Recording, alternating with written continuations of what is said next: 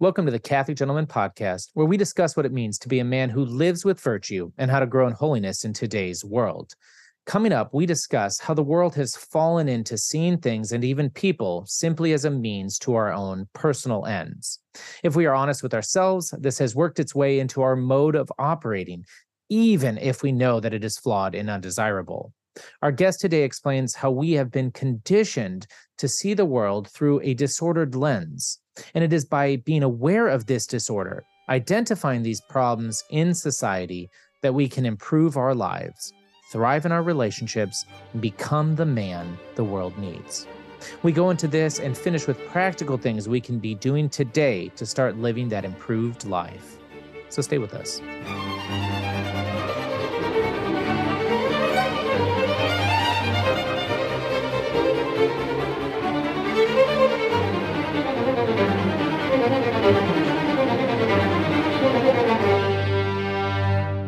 Everyone, thanks for joining us another episode of the Catholic Gentleman. We are so blessed that you have decided to join us today. We are your hosts, Sam Guzman and John Heinen. Please keep us in your prayers if you have a moment. We are so grateful for Dr. John Cuddeback joining us today. We are going to be able to talk about stewardship in the family unit or in the household unit and its connection with the earth, with God's nature and his beauty. And we, we're really looking forward to diving into that. But before we jump in there, who is Dr. John Cuddeback?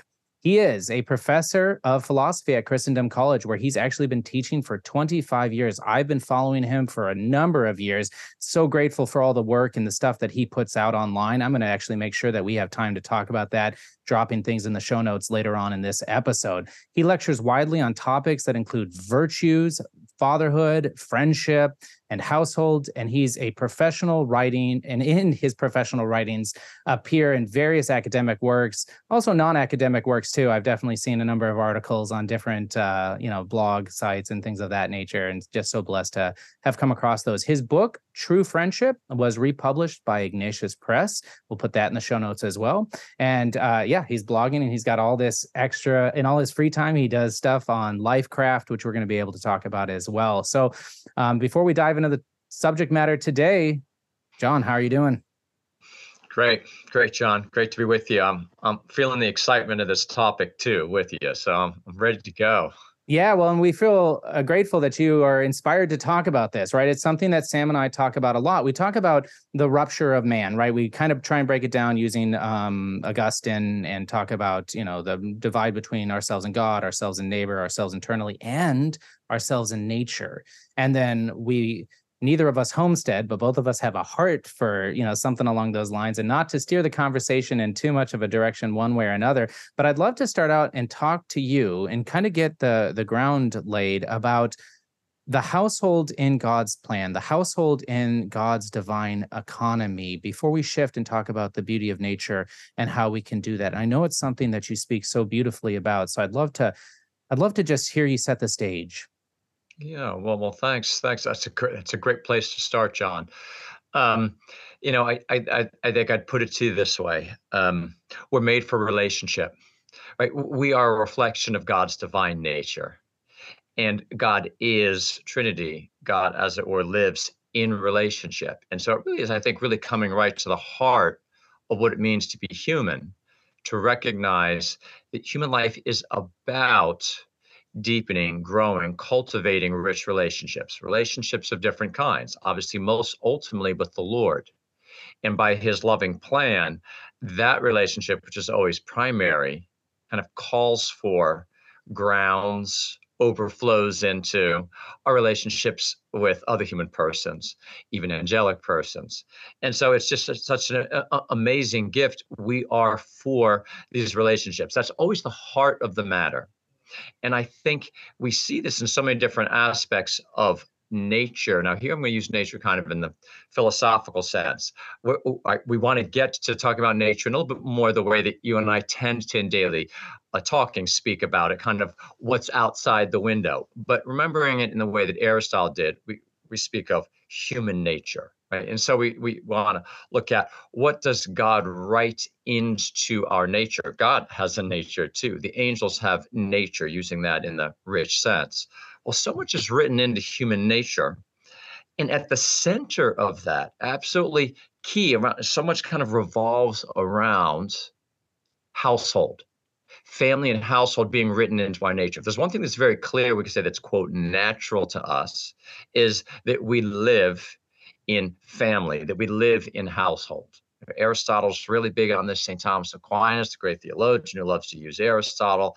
These are my kind of great mentors. They say, hey, this is this is something that you can see that clearly is part of the providential way things are set up we need to live in this community. It's in this community, especially, not solely, but especially, that we live out our human life, that we become ourselves. There's so many different aspects of human life, again, that kind of center around it. And so I think also the thing, John and Sam, that's so kind of beautiful and that so speaks to us of how household needs to be central today is it brings us back, if we see it rightly, it brings us back that truth I opened with the life's about relationship.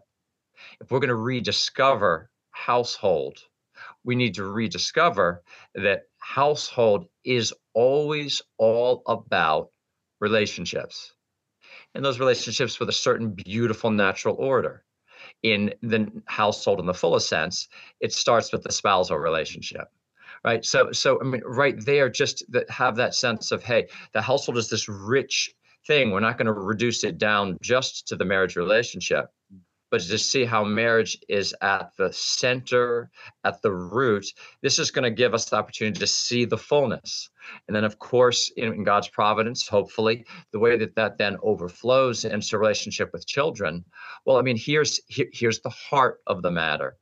But again, that doesn't narrow things that's the foundation for looking at all these other aspects. So many things we can talk about. We're going to end up on, I know, talking about, for instance, gardening, right? Yeah. Gardening has a great importance, especially in the context of it's ultimately about relationships. Mm-hmm. So I'm always going to keep coming back to that. I think that's going to be the kind of key angle through which we're going to rediscover be reinvigorated in our sense of, oh my gosh, everything here in the household, how, how, how we're decorating things, what we're doing, how we're setting up the patio, um, you know, what we're doing in the yard, how, how we how we think about interacting with neighbors and on and on.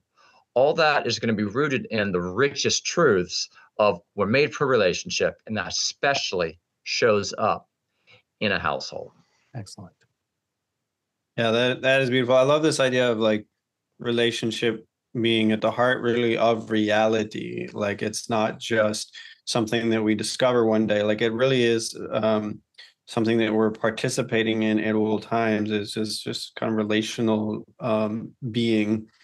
Um, mm-hmm. and and you know we could go on uh, i'm sure you have many brilliant things to say about how we got here culturally and i would love to hear that but um, what i'm really interested in is um, this idea of love and use like um, we look around the world today and like it's just this utilitarian mindset of like nature's just like this raw material for me to like put to use you know if i want to build a bomb out of it or if i want to you know build a chair out of it or whatever like it's just raw material. And like we also bring this mindset to our relationship so often even in the family where it's like my spouse is there to be used to make me happy you know and like and it just warps and distorts everything. So i'd love to hear you um, talk a little bit about like what is the difference between love and use and how does the family help us cultivate um, a right understanding of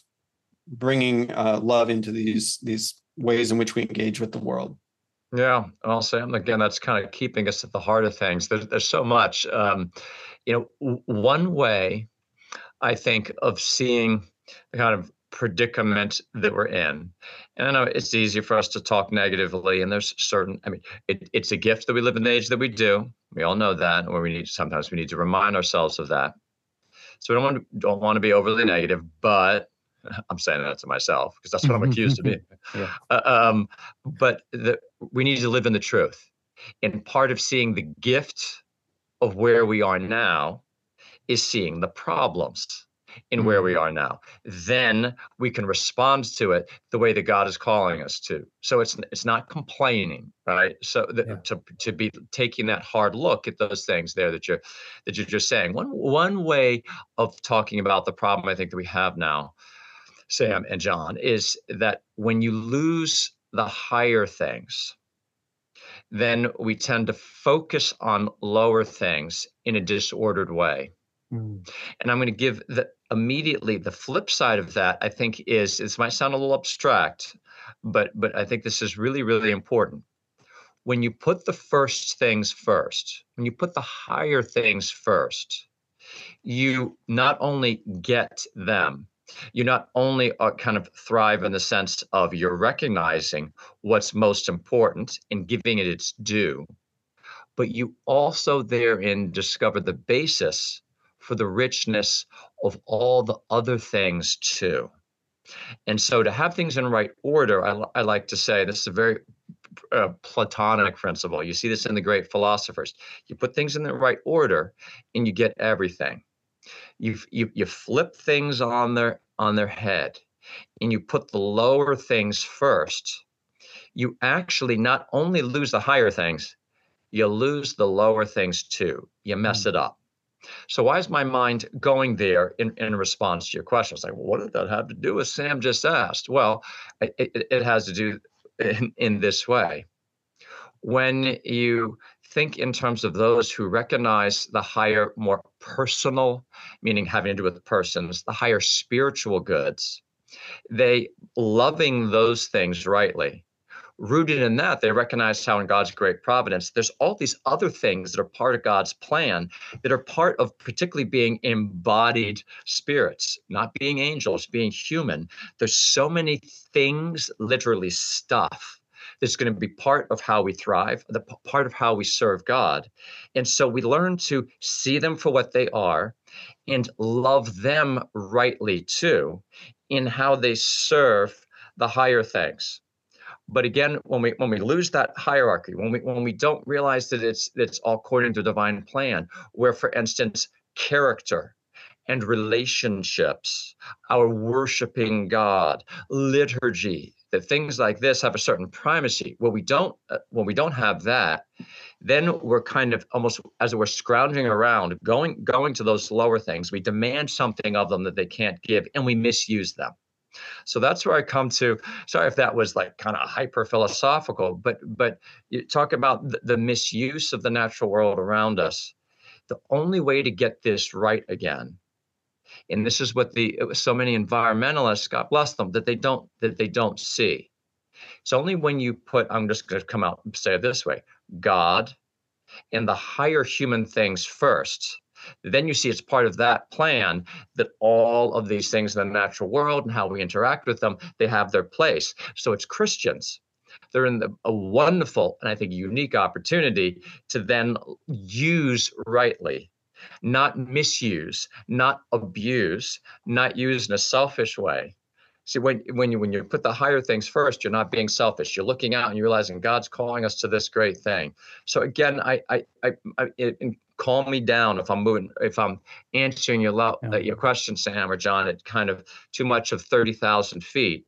But um, let's learn to love and appreciate these lower things because that's part of God's plan in how it's an integrated whole of becoming what He wants us to be. Yeah, yeah, and just uh, just to to um, process that a little bit, like uh, you know, even with the even with the family, like even you know, and we in marriage counseling they talk about this a lot, where like you you can you begin to expect things of your spouse that they were never meant to fulfill, or like and and why is that because like you're saying you you've neglected these higher things this right order mm-hmm. and you're mm-hmm. placing maybe even the spousal relationship or human love in a place where it's never meant to be and because of that like you're saying you lose the lower things too you lose your marriage starts to break down your relationship starts to break down and you can't figure out why but it's because you're it's it's taken on a, a, status that it was never meant to hold. And same with same with nature and the environment where it's like it becomes this idol and then it it it breaks down eventually like your even your appreciation and love for nature. Yeah i love that. I think that Amen. that, that definitely answers what i was what i was thinking so appreciate that. Good yeah, and, and further uh, down this this pathway here, I kind of want to talk about bringing clarity to that. Uh, to you know, because at the same time, I see that Catholics in America here are often a little bit um, even behind being good stewards of nature, of the earth, of, of the world. There, there's there's a certain you know trigger in in let's say orthodox circles because of what environmentalists have have turned it into and how they have idolized it and and placed it at the pinnacle and flipped it upside down so in that rejection of it, we find ourselves lost and confused, right? And ourselves not even being able to appropriately appreciate uh, uh, um, God's goodness, and especially what it can do to advance our call to holiness and to perfection, and to to grow in those relationships. And I'd love for you to talk a little bit more about that then. Yeah, I, I mean, John, you're so right. It's you know, human life is always very complex and you know, one thing I love to point out, especially to men in their household, is they are called upon, by by a divine plan, especially to be ready to exercise reason. In other words, to take uh, to take um, to recognize their intellectual calling. This intellectual calling is obviously something shared between spouses, but there's a way in which I think the man is especially called to kind of take the lead there. And so I I, I love to remind men I don't care how you did in school. I don't care whether you think you're the sharpest pencil in the cup. But we need to to use our reason, especially today, to be intentional and kind of sort these things out. And it's going to be hard. That's part of the special challenge of our day is hey, things are, I dare say, more confusing probably than they've ever been before. Not that it was ever, you know, easy uh, yeah. to, to, to, live a full life. It's always, it's always, the human thing is always a rich, complex thing. So why am I saying that right now? Is because it, it's understandable that that we kind of confuse things, we miss that distinction, and that we're so used to seeing the kind of, as we just noted, kind of the, the, the crazy environmentalists, the the crazies who are too much into bodily health and being foodie. Mm. Right. And so then we think, okay, well then, you know, clearly, you know, that's that's messed up. Well, and well, there is something messed up, but it, it, it's always about order. It's always about getting things right. And so we have to be ready to kind of use our reason here and make the distinction. Okay, here's the inappropriate way of emphasizing uh, bodily health. Um, interaction with the material world stewardship. Here's here's here's the inappropriate way kind of making it an end in itself taking it out of the context where this is part of God's plan for us and is to bring us ultimately to the higher things okay now but we recognize hey that doesn't mean that there's not a right way of doing that. And to recognize uh, here love to just toss this quotation out there one of my one of my a little bit more offbeat ancient writers xenophon. He wrote it he wrote a piece that's called the household manager about the ancient household. And one of my favorite quotations among many in there is all these things are interconnected you know, this might kind of seem like woo, kind of kind of new age, like weird. Like, wh- where's he going with this? Well, okay, it's in a context, but I love to just kind of reach for it to remind ourselves of something extremely important. In God's great providence, uh, uh the the full life, the fully Christian life, is a profoundly complex integrated one where again always about order. You put things in the right place and that's that's godly. That's the way god designed the universe. So in other words let's get the bodily health the stewardship of the earth in the right place. Then it's going to be beautiful then it's going to take on this real shine. It's going to connect with all the highest things. And then when in the liturgy, you know, w- there's there's gifts that are being brought of bread and wine. You know, this isn't accidental. Bread and wine have a meaning.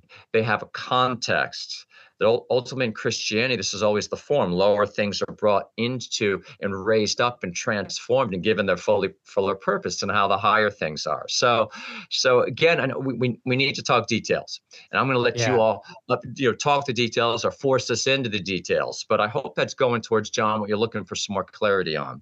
Yeah, it is, and I appreciate that because I do think that that's what that's exactly what I'm getting at is that in right order we understand the disordered by comparison, and we can see that, but at the same time, what is our call as men? What is our call to to bring to order our um, being good stewards of of the earth? And and in these natures i feel like we we very often fall short because we live in such a consumerist society a transactional society. I know this myself right? I live in a, a suburb so does so does uh, sam and we see our neighbors you know live in the consumerist lifestyle. We are influenced by that day in and day out with the digital media and things like that. So um, helping bring clarity to this issue is something that i'm very grateful for. So sam i'm sure you got something to to jump in there with.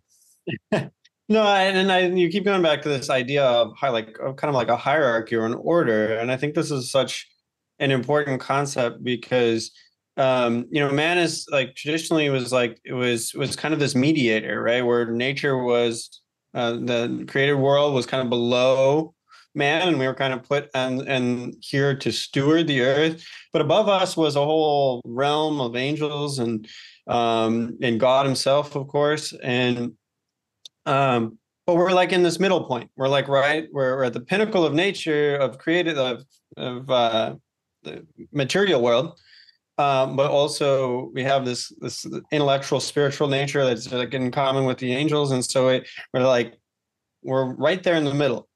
Um, but when you go back to the garden right like um, you think about adam naming the animals. And I, I go back to this idea of relationship that you talked about at the beginning where a lot of times there's like genesis is used as an as an excuse like you know like man is here to like own and dominate the earth. Like that's mm-hmm. kind of the way a lot of people read Genesis.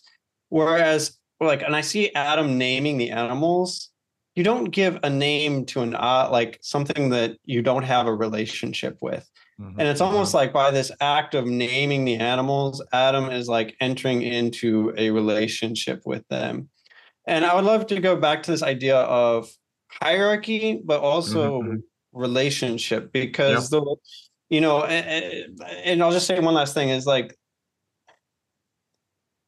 even though it was it was pagan and it wasn't in the right context like the ancients like saw the world as like a community of mm-hmm. beings mm-hmm. rather than mm-hmm. like as mm-hmm. a collection of dead objects and we've kind of lost that mentality mm-hmm.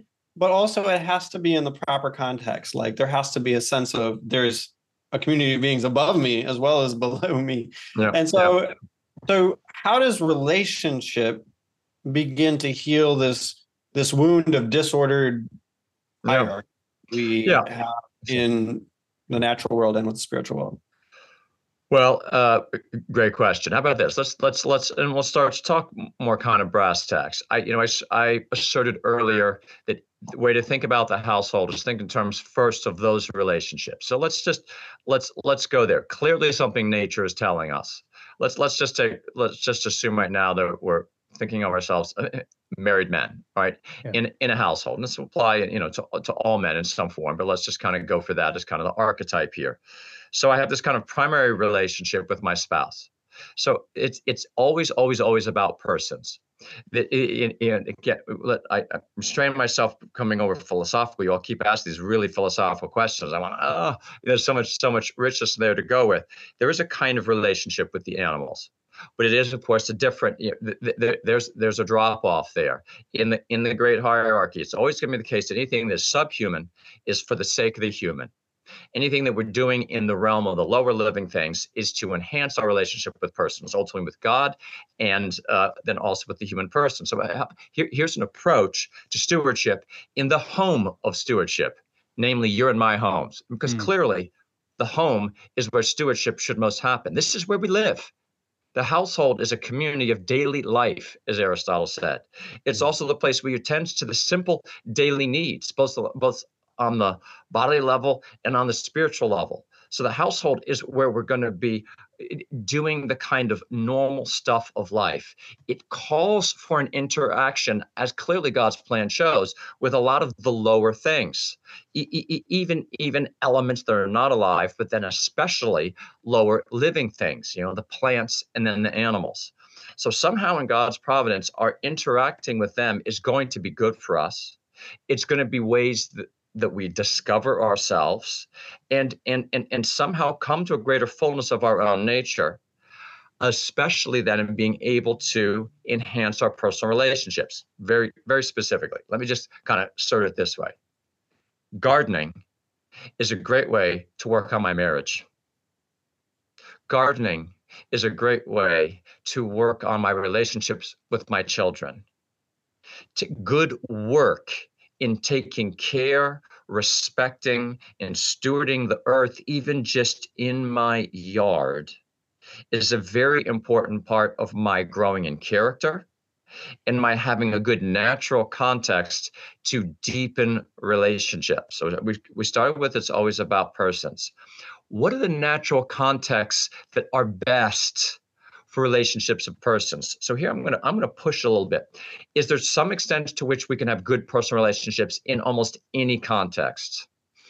You know, that's tricky. I'm going to quote Wendell Berry on this. Very interesting character. A line that I really love of his it says, All living things need a conducive context to thrive. Mm-hmm. I think this is sheer brilliance. All living things need a conducive context to thrive. And there's so much going on there. But I'm gonna I'm just to zero in right now on we're living things. We're living things in the highest sense. And where do we especially live our daily life? We live in our household. Our household requires a certain kind of context for our relationships to thrive. I say this all the time to my students here at the college. You, I need you to look for the ways of coming together in rich ways. I want you to do things like go for a walk and discuss some reading you've done rather than simply watch a movie together. I want you to communicate face to face rather than to text one another. Life is a very communication is key to a relationship. What context are you in? I want you to be in these spaces that allow you to be in physical proximity and appreciate one another in very important ways. This is the issue of context matters. Another just simple line from Wendell Berry context matters. So, in God's great providence, it seems pretty clear that the most obvious conducive context for human relationships is in doing the normal, ordinary things of life that serve life, that are human things that we do in our body that have always been done forever and ever, ages going back, that were the normal stuff of household. These are things that are conducive to growing our relationships. And I think that's going to be key to our renewing our relationships, to renewing our household, is to just start again and say, hey, th- things like gardening, things like at some point here, I want to talk about hunting. I want to talk about fishing. I want to talk about working with wood. I want to talk about especially raising your sons in such a way that they are getting a sense of their body, that they can be competent with their body, that they can work together with their father, with their brother, with their friends, with their body these things that, well, really, are those things that important?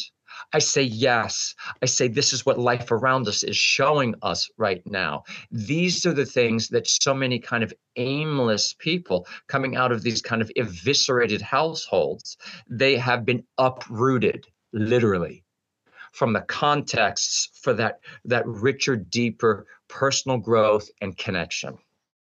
I want to take a moment and I want to thank all of our current sponsors and our donors. We are so grateful for the help that you have given us over the years. It is because of you that we have been able to expand our reach to millions of men in hundreds of uh, countries to help expand the vision and mission of what it means to be a man and be a saint, which is exactly what the Catholic Gentleman is about. So, over the next three weeks, we have a very unique request that we are going to be asking new donors to help us with. And yeah, to make a long story short, we uh, previously recorded our podcast and our Catholic Gentleman Plus premium content in a studio out of state for both of us. And there's various reasons for that. But we were renting equipment, we were renting studio space. And in order to use our donor money more wisely and more efficiently, we really want to bring that studio back home to Texas. And in order to do that, though, we have to purchase some equipment to build that studio because, again, we're not renting it anymore. We need to buy our own equipment in order to record things um, in a in a home studio. So what we really need is your support to make that happen, uh, because uh, it's it's not it's not cheap. We have a number in mind. We need to raise three thousand dollars, and that's the bare minimum. We've whittled it down to the bare minimum that we need to make this happen. There's no extravagances here, no fluff here. This is the equipment that we need to continue to produce high quality content for people like you. And we want to do this because our hearts are in this. You know, we want to serve men but we need your support and your help. Um, so that's that's the ask. Absolutely. So if you are um, open to giving us a portion of that $3,000, 5, 10, 20, 100, whatever it is that you can give, head over to catholicgentleman.com slash support. You can head over to catholicgentleman.com and you can click on the support button. It's going to take you to the same page. And over the next three weeks, for all the donation dollars that come in at catholicgentleman.com slash support, we're going to give you three free months of the Catholic Gentleman Plus, which is our exclusive membership platform that has a ton of things uh, going on with it. And so for the next three weeks, anybody that gives is going to receive three months of the Catholic Gentleman Plus as a thank you for helping us continue to expand our mission, continue to elevate the content that we are creating, and honestly save money over time so that we can continue to do this and be wise stewards of uh, the donation dollars that are coming in. Yeah, thank you again for your support as you prayerfully consider giving something to this goal. And uh, we appreciate anything that you can manage, uh, no matter how small that might be. Uh, so thank you so much for supporting high quality Catholic content.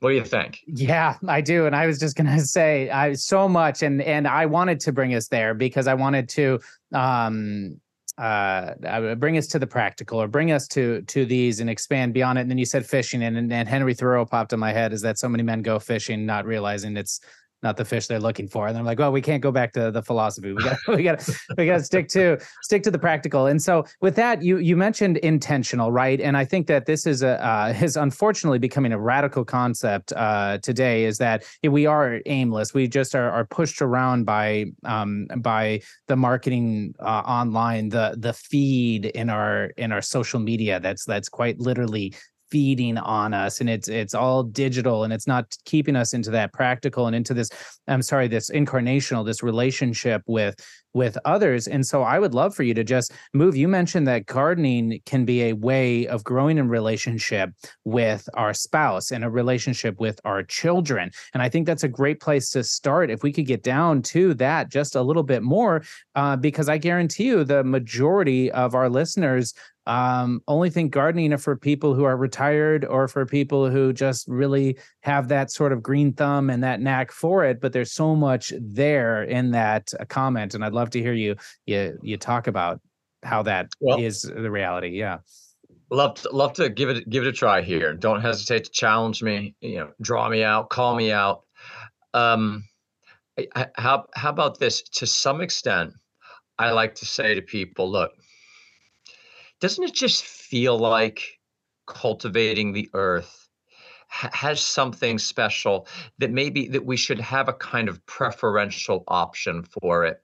Even if immediately there's not the argument that makes it clear oh, yes obviously this is something i have to do. They're just i i, I want to encourage people to kind of give it the benefit of the doubt. I mean even just in going back to genesis you know there's there's obviously a rich analogicity to the term kind of gardening mm. and cultivating. And so, you know, does everybody have to be in the garden? I mean, no. You know, honestly, I don't think St. Thomas Aquinas, as a Dominican friar, was spending a lot of time in the garden.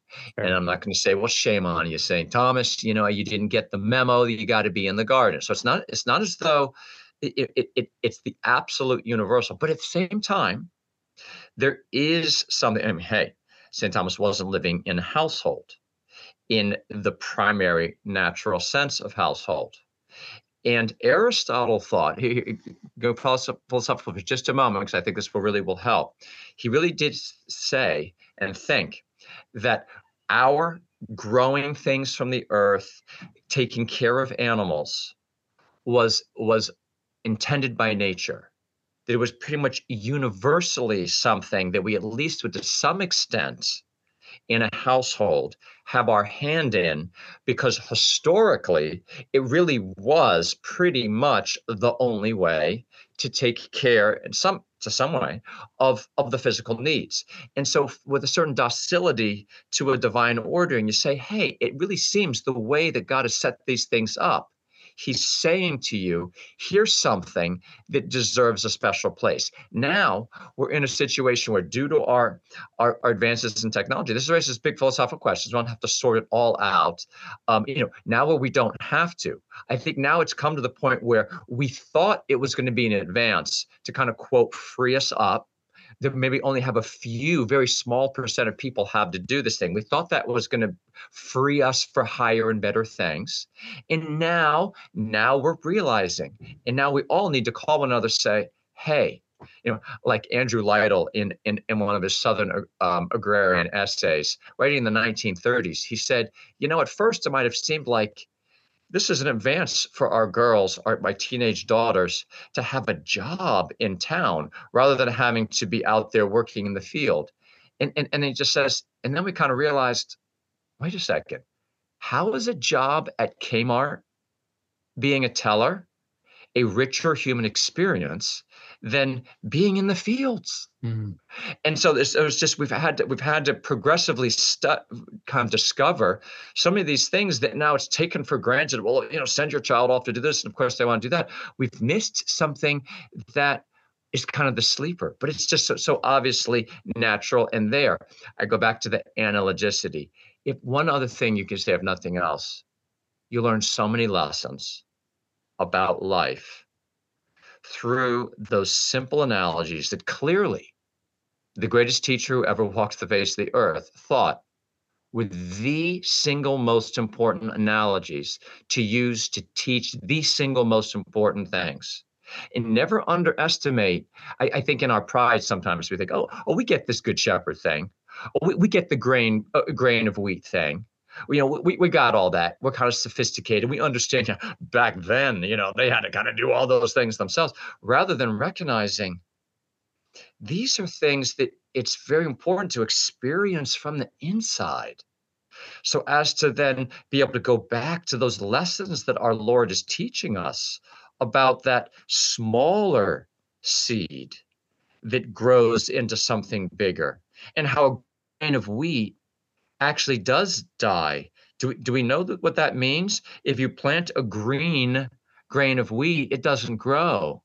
You know, these are the things you have to understand from gardening that give you a foundation for so many of the most important things. The whole realm of weeding is mm. is so important in almost every aspect of life, most of all in relationships. There's weeds yeah. in our relationship. So, so, so just that that it it gives us this kind of rootedness, this foundation we referred earlier to be able to think clearly and make distinctions. Being close to the earth, utterly convinced of it. And we see it more and more coming home to roost. People now, who are the people that are keeping their common sense? Who are the people that are not running after? We don't have to get into the things of things that they're claiming about human and man and woman and how can people be thinking such things in general people are living close to the earth tend not to go that way so that's just one thing of what a difference it makes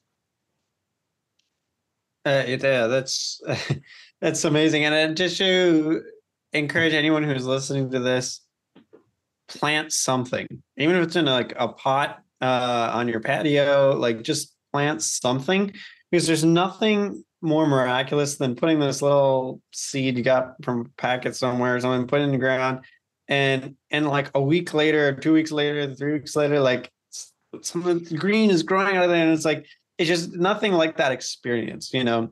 I, recently saw someone um, start fire with a with a bow, um, just a friction fire, and I've I've clicked lighters thousands of times, you know, and and it but seeing that smoke start coming out of this like little bundle of grass and like all of a sudden the, oh it's fire it was like a it was like a miracle you know and like and i felt like i saw fire for the first time when i saw them just come out of nowhere seemingly you know And it's the same with planting a seed. Like it really is miraculous. And the first time that fruit comes out or like that vegetable comes out, and it's just like it's a miracle. My kids get so excited about it. Like, mom, dad, it's like, and honestly, we're terrible gardeners, but but like we we try every year and we get right. better and better every year. We learn those lessons.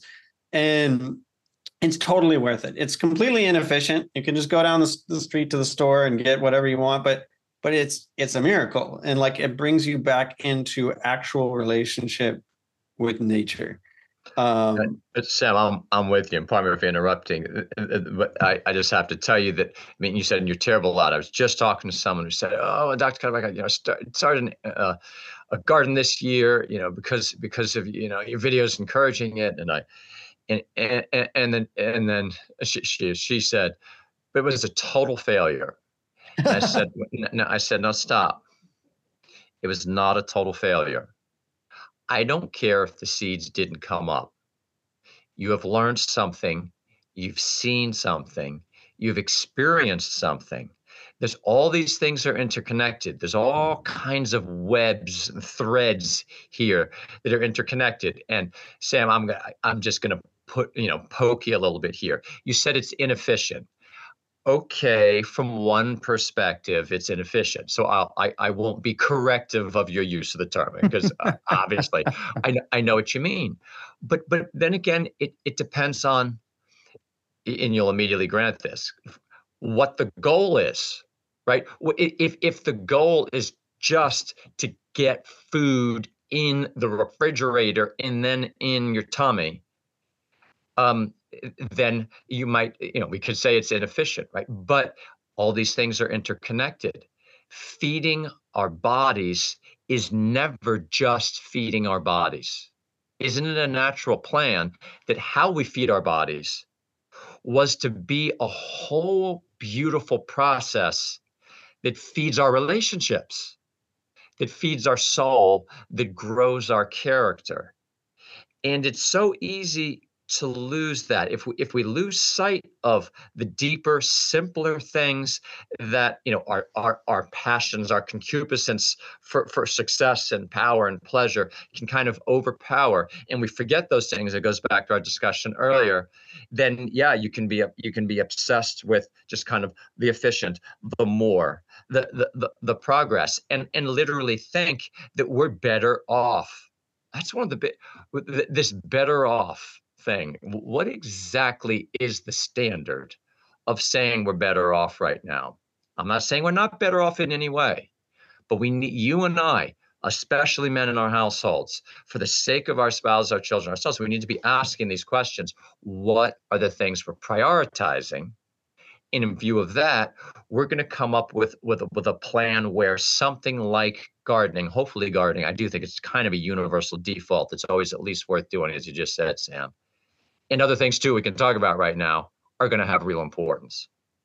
Yeah, and I will say to that same point, uh, my uh, eight-year-old daughter had been forever wanting me to create a raised flower bed, and so I'm just going to call out all men. If you have a daughter that wants to do this, go do it for her and don't make excuses because I found two pallets that were free.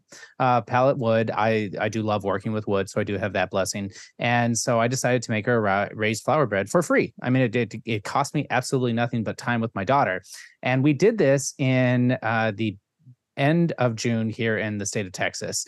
And then we went and bought seeds ignorant to the fact that you're not really going to be planting things in the month of July in Texas with a lot of success. So we now have this, and we we put the soil and everything for it. But my uh, daughter and I had a great time, and we have a bunch of uh, fall plants that we are planning on on taking taking care of later on. So let's talk about though some of these other ways. Like you mentioned, hunting with. Um, with boys. And so my oldest son is uh, seven and a half right now, and I love hunting. And I'm actually going this weekend to go uh, skeet shooting, not hunting, but um, to go uh, mm-hmm. skeet shooting with a friend of mine who's never been, and and I'm really looking forward to that. But um, you mentioned it, and I'm just gonna directly ask you, why'd you bring up hunting? Yep. What about hunting is is yep. I, I worth think, its salt? It, I think there's something primordial about it, John. Um, there's here's i'm going to go back to xenophon for a moment he refers to a great Persian leader. It was actually, believe it or not, this is perfect. Way to go. Thanks for asking that question. It was the context for his statement. All these things are interconnected. Mm. And he talked about how um, the Persian leader would go for a ride in his horse and how at one of the same time he was getting to know the fields that he would tend better by this riding he was also exercising, and thus it was good for his body. And further, it was very important for the military art. Mm. And, and and it's in that context where then is saying it was an important thing, his daily riding and riding, you know, now when we think of riding a horse, we just kind of think of, you know, well, let's go on a trail ride, kind of a recreation. Right. Woohoo, that's fun. Oh, and, and, of course it is fun. I mean, throw in it, great, great kind of vision and sightseeing. But but by the way, they point out there's no way to get to know your land eh, versus going on the four wheeler. When you go on a horse, you feel the earth through the horse's feet. Mm. And there's this, so there's there's this beautiful kind of relationship with an animal, feeling that there's there's so much that could be said simply for the beautiful aspect of kind of you being a master of the horse. Again, you're getting bodily exercise, you're seeing beautiful things, and the connection with this is actually an art that for them, particularly that whenever it came to battle, well, being good a good horseman was absolutely key. So why does that come to mind here? There's something about hunting. I think, first of all, boys should know how to shoot. Mm-hmm. It's just, you know, in in in in, in, the Middle Ages, you you, you got to know how to use a sword. And, and you'd use sword and knives for any number of things, slaughtering animals, and at some time you might have to defend the home. Well, in this day and age, if you're going to be prepared to defend the home, by and large, that's often going to include having some comfort, at least what, if it comes down to it, of being able to use a firearm. Yeah. And it's, so there's there's a kind of martial aspect here of of it, it's always at least in the back of the mind. You don't put it in the forefront. I think you know, done rightly. Hunting is just again, all these things are interconnected. I just I think of it as relationship. A, a, a father mentoring his son, show giving having a context where the son is so excited to do it, especially if we do it right, who has this sense of I'm being called to something manly. I'm being entrusted with something that's very big. I'll tell you this, John and Sam, I've, I've, I've seen it with my own eyes. It's astounding how young you can trust a boy to understand you never point this at a person except were it to come to some type of extreme situation. I, I already trust my four year old grandson with a BB gun. Mm-hmm. It, just because he's four, you're not you're not you're not gonna do you know trust him with certain other things. But I mean, I I I, I he looks me in the eye. I've already done this with my sons, but he looks me in the eye, and it's such a moment of connection. He knows I trust him. He will not betray that trust. That is such a huge part of his becoming who he is. So yeah. this is why I say. There's something about hunting. There's so many things I can point to as the antecedents of the something. Relationship of father and son, the the the the, the passion of of of killing an animal. And and the beauty of maybe sometimes a son might say, may he say, gosh, dad, it's, it's hard for me to kill an animal or maybe you say that to your son yeah. son I, I am with you i am with you we are not doing this simply for sport yeah we don't kill things unless we're planning on eating the life lessons here are jaw-dropping I mean, this is real. This is this. I mean, take this. This is the extreme opposite of social media. Yeah. Whatever social media is, it's fake. Real hunting is real. Yeah. Well, and I'm grateful. I would say you just I just echo everything you stated. And um and for listeners who aren't haven't ever experienced that, I'd encourage you to and and remove your um, biases because in my personal experience with hunting or going to a skeet shooting range, it is it is the utmost respect for the weapon and for the animal and for nature. And and it's never um, kind of what the media is going to have you believe of a bunch of you know white trash for lack of a better word uh, that are just sh- shooting things willy-nilly on purpose. Like that is not at all what i mean in fact it's i can't even think of a time where i've met somebody like that. And uh, and it is it's just filled so so with it and i would say even starting with you just had me thinking about it um a pocket knife right and i remember the first time i gave my son a pocket knife you know uh he he was he felt a certain degree of of rite of passage and at the same time we also experienced him wanting to now buy every other pocket knife and us having to pull back you know and and and work through that and and the balance of of what is right order in that sense. So i'm i'm i'm appreciative of of how you spoke um to hunting yeah i um I, I totally agree i remember like and this is something that uh, God bless our moms, but they they don't always understand because uh, my wife was just so afraid when I first got my son a pocket knife. And I was like, honey, like boys want to be trusted, like they want to be responsible. Like deep down, I think they do. And when you give them the ground rules and you teach them in that moment, like there's there is uh, a moment of connection there that is really powerful and that stays with kids as they embrace that responsibility and take a step towards being trusted. Um, but uh, one last thing too, you know, we I want to kind of come back to from um, my perspective is, you know, we, we were talking about like inefficiency, and by the way, I wasn't advocating for that mind that worldview. Oh, I, I, I know you want to say.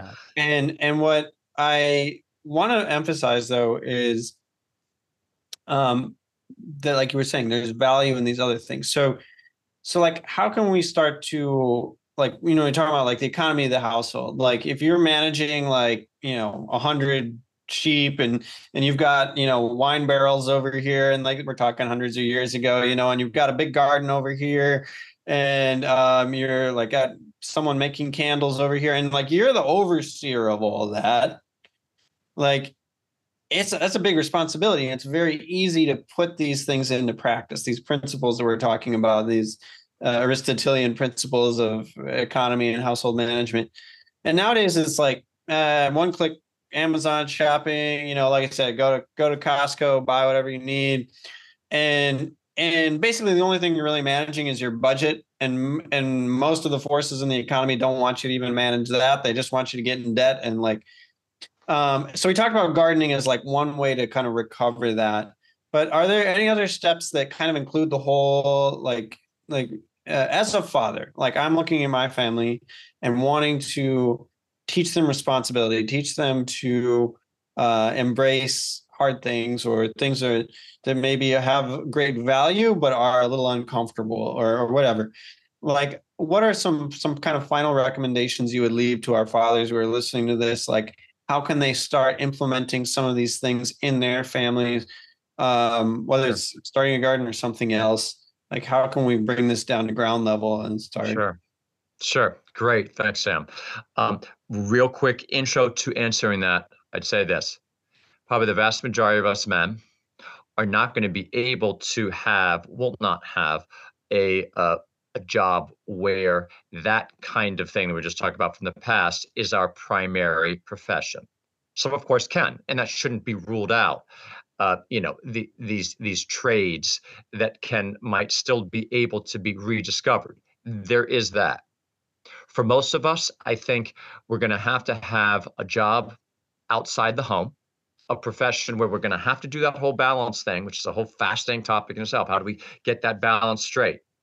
But a, a key, I think, think, main suggestion here, in view of everything we've been talking about, in view of relationships, remembering this principle, everything in the household, we, uh, we go to the great virtue that St. Thomas Aquinas talks about that should govern the household. It's exercised by husbands and wives together called domestic or household prudence. In household prudence, everything is measured by how does this serve the relationships that I'm called to grow in? How does it serve my relationship with the Lord? How does it serve my spousal relationship, the parental relationship, the children's relationship with one another, and all of our relationships with the Lord? absolutely everything is measured by that stick. And in view of that, then to recognize conducive contexts, what we've talked about here, again, there's not a one size fits all, but I think to get in this zone, to look for real, natural, time tested kind of arts, ways of using the body in interacting with the earth in responsible, caring, art filled ways. These are worth doing because they are a beautiful expression of humanity, period. Something like being a master of the horse, something like, you know, really being that cultivator of the earth, being that outstanding hunter. These, these are great kind of arts in themselves, but particularly to the point. Why, why, what am I saying to men? Look for that one or two that you can find the time for, because we got to be realistic here. Yeah. Right. But but see them as the way that you are going to enrich your home life, giving you a context to work together. Think in terms of good work. Think in terms of those natural, time tested, ordinary things that we can just kind of start to. We've already given a, a, a, little list, and we can and we can say some more. We can say woodworking. You know, there's something about working with wood. The kind of so basic crafts, drawing, sewing. Sewing wasn't isn't simply for women I just read a great book by Rowland Cather about Neighbor Rosicky. Naborowski, this great Czech immigrant, he, he was he was a master of sewing, and he used it in all different kinds of ways in, in the household. So many different kind of handcrafts. We don't try to become the jack of all trades the way that so many were then. We're very realistic. Choose one, choose two that I'm able to do together with my spouse as maybe part of our home economy uh, together with the children the children can do together with one another. That that's the approach. Be it one or be it two it's going to make a difference I love it. I really appreciate you saying that because there could be a notion, and that's going back to just bookending this with relationships. Is the beauty of that that household is that it is building relationships. So we're not talking about getting into hunting and getting into fishing and getting into gardening so that you can remove yourself from the burden of the family life. Right? Our lives ontologically as men is sacrifice. Right? We sacrifice ourselves for the sake of of our family, and this is a beautiful way to sacrifice like our personal me time or whatever we would say for right. the sake of growing in that beauty and that relationship. And so um yeah, any any thoughts along along those lines? And I'm probably just repeating what we've we've already been discussing here. Well, John, I love it. You know, I'll I'll I'll just say that that, that connects back to all these things are interconnected. You said being willing to give something up. It, being a man, being a husband, being a father is always about living for others and and these are ways these these things are going to stretch us. It, this is maybe part of the gift of our age. Especially today we need to kind of step up and recognize we're not just doing this for the sake of saving the old arts. No there's mm. so much more at stake than just saving the old arts. This is about the right worship of god. This is about right relation. This is about human flourishing. This is mm. about real humanity. And and and it's going to grow our character. It's going to demand a ton of us it's always been that case and it's, it's just maybe especially clear now. We have to be willing to sacrifice. We have to be willing to give up certain things we would have wanted to do otherwise time that we would have spent doing this or that. It's a it's a all hands on deck but it will fulfill us too. It, when we give of ourselves here we're going to discover the, that great paradox it's in giving our lives that we're going to find it. Amen. Absolutely. Well, it, it, uh, it, says like, yeah, the old song like uh, you don't know what you got till it's gone. Like, like sometimes you have to lose things in order to to rediscover their value. And like, I love that you keep coming back to the gift of our age because you're right. We like we we focus on the negative so often that we think there can't possibly be any good good things in our age. But like, I think by losing so many of these beautiful aspects of our humanity, I think people are waking up and realizing it's not satisfying and coming back around to rediscovering like what what does it mean to be human? Uh, how can we be human fully? Um, so on that note, like can you give us some ways to find you online to uh continue to learn from the wisdom of the ancient philosophers um, but also learn from your wisdom today as you are striving to live these things in your daily life like where can we find you online any books that you could recommend that you've written or uh, Thanks, Sam. Thanks for asking. I really appreciate it. Life life-craft.org is my website, life-craft.org. Lifecraft, what why do I call it Lifecraft? It's kind of going to, hey, particularly in this day and age, th- this is the ultimate craft, the craft that brings in the importance of all those undercrafts. This is especially what we do in the home.